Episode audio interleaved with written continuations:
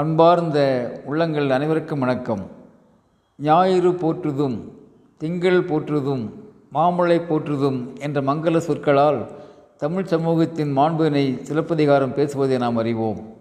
நண்பர்களே கிமு ஆயிரத்தி அறநூறுகளிலே ஷாங் என்கின்ற ஒரு அரச வம்சம் சீனாவின் ஒரு பகுதியை ஆண்டு வருகின்றது. அந்த வம்சமும் சூரியனை சந்திரனை இயற்கை சக்திகளை தங்கள் முன்னோர்களை வழிபடுவதை வழக்கமாக கொண்டிருக்கின்றது. வெண்கல பொருட்களை பல துறைகளிலும் பயன்படுத்திய காரணத்தால் வெண்கல கால வம்சம் என்ற பெயரும் அந்த வம்சத்திற்கு இருக்கின்றது. சில நிர்வாக குறைபாடுகளால் ஷாங் வம்சம் ஊ என்கின்ற அரசனிடத்திலே வீழ்ந்து விடுகின்றது. அரசை கைப்பற்றிய ஊ என்கின்ற அரசன் நல்லாட்சி தர விரும்புகிறான். ஆகவே அந்த பகுதியில் இருக்கின்ற ஒரு பெரிய ஞானியை சந்திக்கிறான். தன் நோக்கத்தை சொல்லுகிறான்.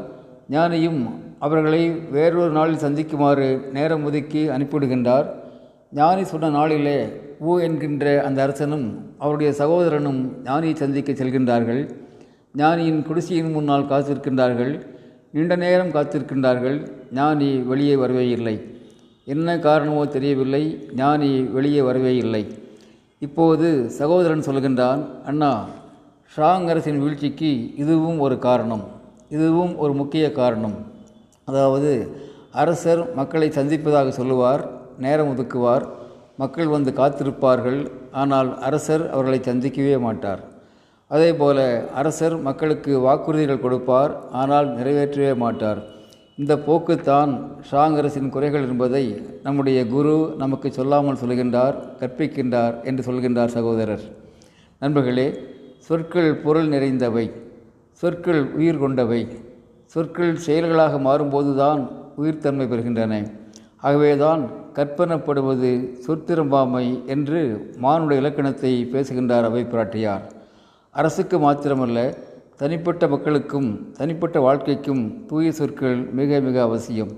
சொற்களை செயல்படுத்துவது அதைவிட முக்கியம். சொன்னதை செய்ய வேண்டும் செய்ய முடிந்ததை மாத்திரமே சொல்ல வேண்டும். இல்லாவிட்டால் சொன்னீர்களே செய்தீர்களா என்ற மக்களாட்சி குரல் ஓங்கி ஒலிக்க ஆரம்பித்துவிடும். அது மக்களாட்சியின் குரல் மாத்திரமல்ல ஒவ்வொரு மனிதனுடைய மனசாட்சியின் குரல். உணர்வோம் தூய்மையான சொற்களை சொல்லுவோம் செயல்படுத்துவோம் மக்கள் மனங்களை வெல்வோம் மகிழ்ச்சியாக வாழ்வோம். அன்புடன் அரங்க கோபால் இயக்குனர் சிபிஐஏஎஸ் அகாடமி கோவை.